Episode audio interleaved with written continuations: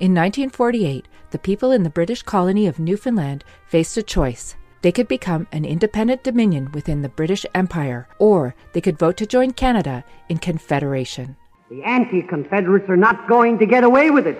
But St. John's was an anti Confederate headquarters. Watch in particular the attractive bait which will be held out to lure our country into the Canadian mousetrap. Listen to the Stories Behind the History podcast for our special series, How Did Newfoundland Join Canada? Available now wherever you get your podcasts. This is a CBC podcast. Does anyone have a question? Yes. Every episode just seems so like incredibly researched and put together. How long does it take you to put together each one of these episodes?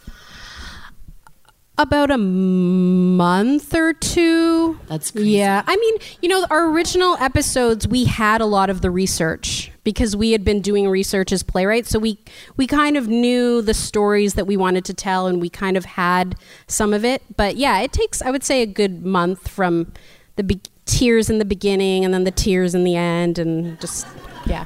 Yeah, and we now have a, a, like we have more resources working with CBC, so that sort of helped us. We have some people to lean on, which has been really great.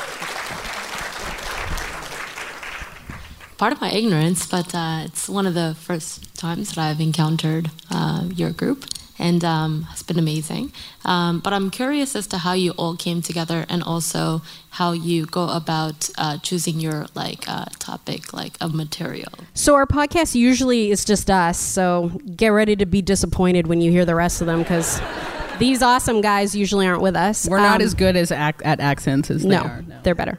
Uh, so it's usually it's just me and Falen really, um, and we met about 10 years ago we were working at a theater company native earth performing arts which is one of the oldest uh, indigenous theater and performing arts companies.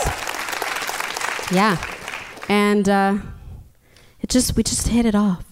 Yeah, and sometimes people email us with topic suggestions, but generally it's things that we're just we're interested in and we want to dive into. So there's no shortage of interesting facts about Canadian history that you know, I don't know. I'm assuming everybody else went through a, a similar education system if you went to school in Canada and you there are giant gaps. And so we just basically look at those gaps and say, but what actually happened here and try and fill those in. Hi, I'm over here in the towards the back. Doesn't matter. You can hear me. But yeah, you guys did a lot of research obviously for this. You probably had trouble deciding what to include and what not to include in the show.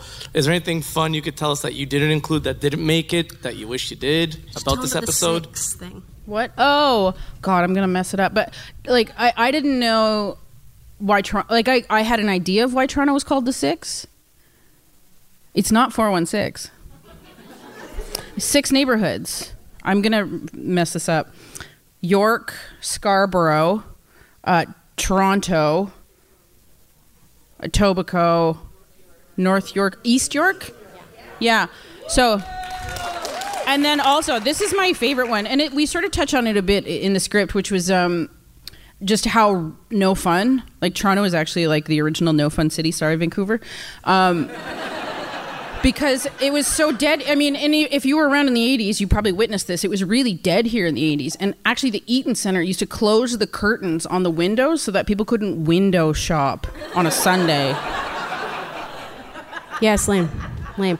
The uh, one thing that I found, I found this book called it, from eighteen, I think it was eighteen ninety seven.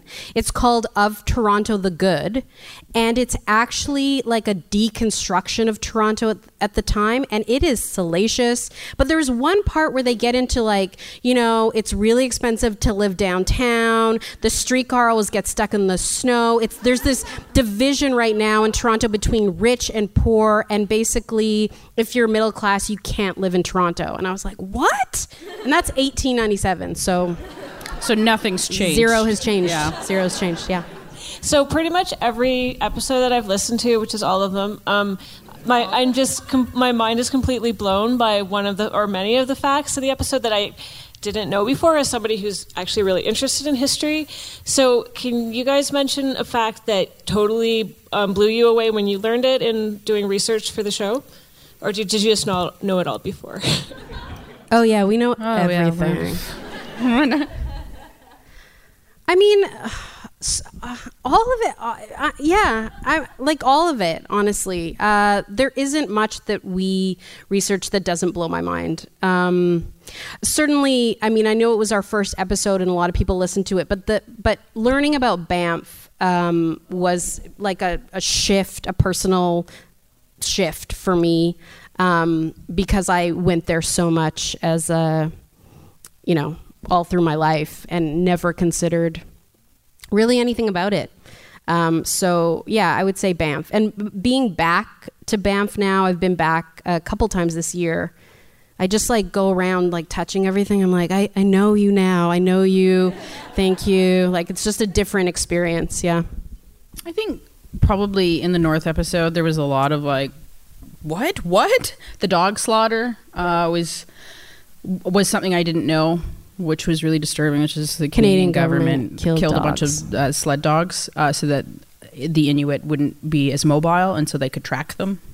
And that they gave them, and I knew about the e numbers, like the e tags that they put on people, um, but I didn't really connect the fact that it was happening during World War II.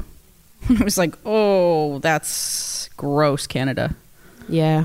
I was curious, you're talking about the, the gaps from the traditional education system. So, where you're doing your research, can you talk about maybe some of your major sources and perhaps some of your most surprising sources for where you, you do your where you find your material? I mean, I wouldn't say it's a surprising source, but the source that I always try, and I think we we both try to connect with the most is community. Like connect with the community. The community is going to know the, whoever we're we're uh, talking about or dis- discussing.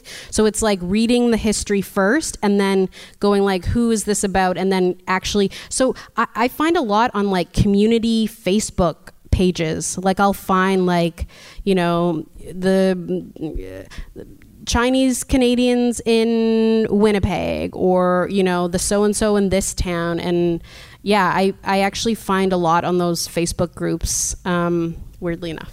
Yeah, uh, cultural centers, especially if I'm doing something indigenous about uh, people that's not my people. So, like for an upcoming episode, I was speaking to some some people at a community center in the north. Uh, for the north episode, I spoke. I went to a two day cultural competency training, which was really uh, handy and useful. Um, but I find, yeah, speaking to those people because usually what happens is they get really excited. So if you like call a small museum in a community and you're like, I'm doing an episode about this. This is who I am, and they say, oh you got to talk to this person and i'm going to send you a pdf of this and then you get all of these sort of these sources that come from their libraries which are far more specific than things that i can maybe find in the library here Yeah, so we're going to take one more question if there's one more or not. We can just end it all now. wow, that sounded sounds so dark. I didn't mean it to sound so dark. I would just like to ask about um, the podcast. Did you have a sense of when you were like starting this that just the two of you talking together in a room with Katie present was going to be such a such a huge hit? And also, like, were you expecting this sort of response? And why did you think a podcast was the right forum for this? so no Ka- katie prepared us that in like canadian podcasts you would get maybe a hundred maybe like a thousand listens and so we were prepared for that we were just doing it as something that we both really wanted to do and we were interested in doing uh, and we just wanted to try it. It was a totally new form to us completely. We both love podcasts, but we had never done one before. Um, and so we just went for it. Uh, we had no idea though. But I think, you know, people I mean, I thought it was going to be like a. I thought it was going to be like a piece of theater, you know, a couple hundred people, if that, come see it or listen, and then we did we do like three of them and be like, yeah, that was a cool thing we worked on. Yeah, Remember five years ago when we did a so yeah, podcast? yeah. Mhm. Yeah, that's what I thought it was. Yeah. So no, we did not expect the response that we got at all, and. I mean, we were just talking backstage, like, what are we doing? We're doing a live show of this this podcast that we were talking about last year. So yeah, it's been it's been pretty amazing. Yeah. Well, I think that's that's Yeah, it. that's it. Thank you so much. Thank you.